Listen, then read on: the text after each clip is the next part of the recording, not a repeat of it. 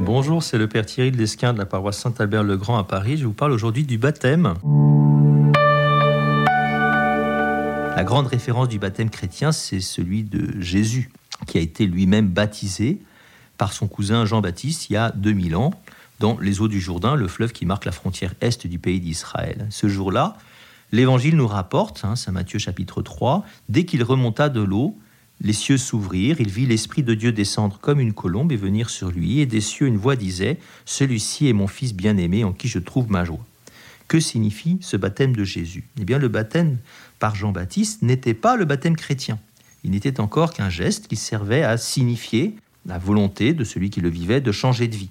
Jean-Baptiste dit la chose suivante, je vous baptise dans l'eau en vue de la conversion, hein, pour changer votre vie. Ceux qui venaient à lui, précise Saint Matthieu, étaient baptisés par lui dans le Jourdain en reconnaissant leurs péchés. donc un signe très fort, mais qui n'avait pas pour autant le pouvoir de laver les hommes de leurs fautes, qui sont autant d'obstacles à la vie avec Dieu et donc à la vie éternelle. Je vous laisse imaginer simplement, euh, devant tout le monde, vous laissez plonger dans l'eau en disant tous vos péchés, vous allez voir, c'est très confortable. N'en est pas moins surprenant, au premier abord, de voir Jésus se laisser plonger dans l'eau, puisque selon la foi chrétienne, eh bien, il est fils de Dieu, fait chair, donc il est précisément sans péché. Par ce geste, nous le voyons donc choisir de se laisser plonger dans l'eau par un homme avec les pêcheurs et même comme un pêcheur, et donc assumant une condition qui n'est pas la sienne et ses conséquences. Les conséquences, c'est l'acte de repentir. Mais ça va plus loin que ça, parce que dans la tradition biblique, être plongé dans l'eau, a une signification. On a une illustration euh, avec le déluge, Noé, hein, chapitre 6, et 8, 6 à 8 de, la Genèse, ou bien l'engloutissement des armées de Pharaon euh, dans la mer Rouge avec euh, Moïse, Exode 14. Être plongé dans l'eau, c'est symboliquement être plongé dans la mort. Voilà donc Jésus qui est plongé dans l'eau comme un signe de sa plongée future dans la mort, une mort qu'il accepte au devant de laquelle il va aller et dont il sortira ressuscité au matin de Pâques comme il sort de l'eau après le baptême par Jean-Baptiste, vainqueur du plus grand drame humain qui soit. Donc il y a dans le baptême de Jésus quelque chose d'une prophétie du mystère de Pâques, la mort et la résurrection de Jésus qu'il assume, qu'il accepte. Pourquoi est-ce que les chrétiens reproduisent ce geste du baptême?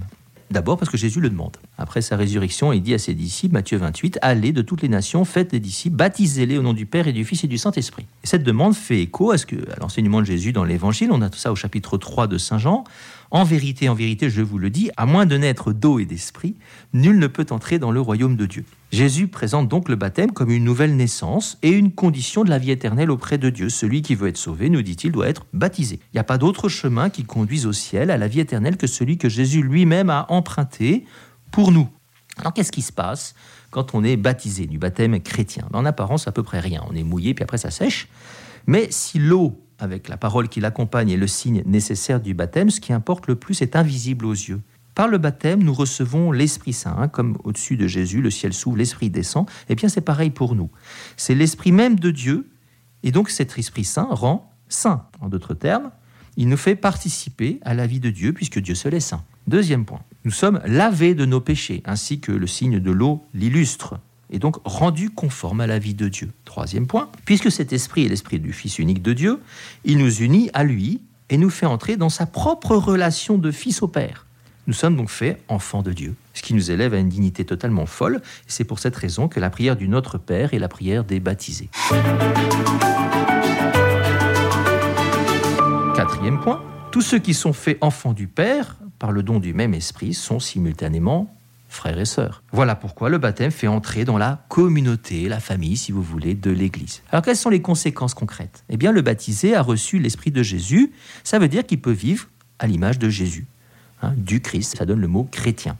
En d'autres termes, sa vie peut être transformée. L'Esprit Saint qui a été mis en lui, c'est la vie même de Dieu. Donc il peut puiser dans ce trésor qui est en lui pour vivre avec le secours de Dieu, c'est-à-dire dans la foi surnaturelle, l'espérance qui lui sont données il est rendu capable d'aimer comme Dieu aime, c'est-à-dire d'un amour de charité. Cet amour-là doit pouvoir le conduire à s'oublier lui-même au profit des autres, comme on le voit par excellence en Jésus, qui va jusqu'à donner sa vie. Une telle vie dans l'esprit, normalement, procure la paix, procure la joie, une joie, une paix que rien, pas même la mort, ne doit pouvoir nous enlever. Alors question, comment se fait-il que beaucoup de baptisés n'aient pas l'air différents des non-baptisés?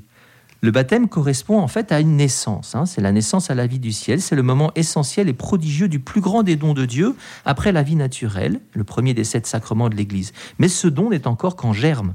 C'est un peu comme un petit embryon humain, vous voyez, tout juste fécondé. Il est minuscule et tellement petit qu'on ne le voit pas. Il doit encore se développer ou encore comme une toute petite graine de moutarde, pour reprendre une image que Jésus utilise dans l'Évangile, qui peut produire un grand arbre une fois qu'elle a germé et poussé. Mais pour passer de la graine à l'arbre, il y a des conditions et du temps, arrosage, soleil, engrais, désherbage, clôture éventuellement.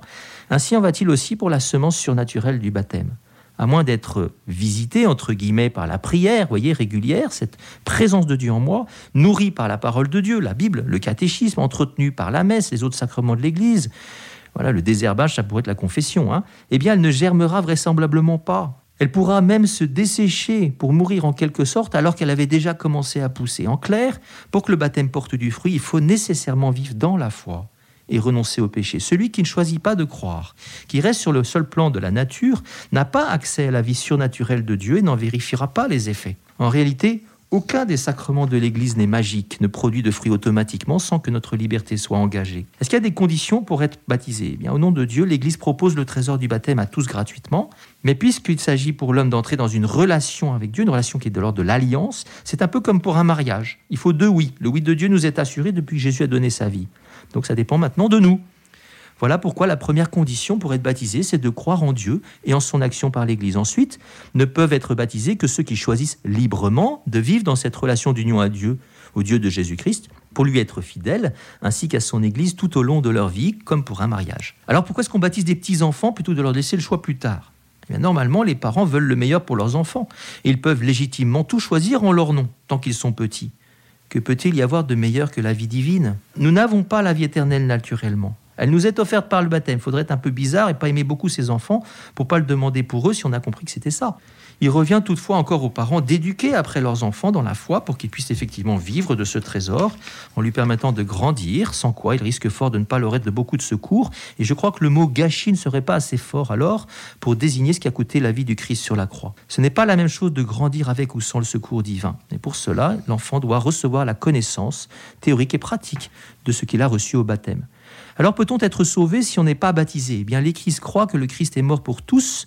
Donc la possibilité du salut est réellement pour tous, même des non-baptisés, si ceux-ci n'ont pas eu la connaissance de l'évangile du Christ pendant leur vie. Tout homme qui, ignorant l'évangile du Christ et son Église, cherche la vérité et fait la volonté de Dieu selon qu'il la connaît, peut être sauvé, dit le catéchisme 1260. Mais si elle ne connaît pas toutes les raisons mystérieuses qui empêchent beaucoup d'hommes d'adhérer au Christ, l'Église ne peut pas non plus aller contre la parole de Jésus qui affirme que ceux qui refusent de croire ne seront pas sauvés. Marc 16, 16.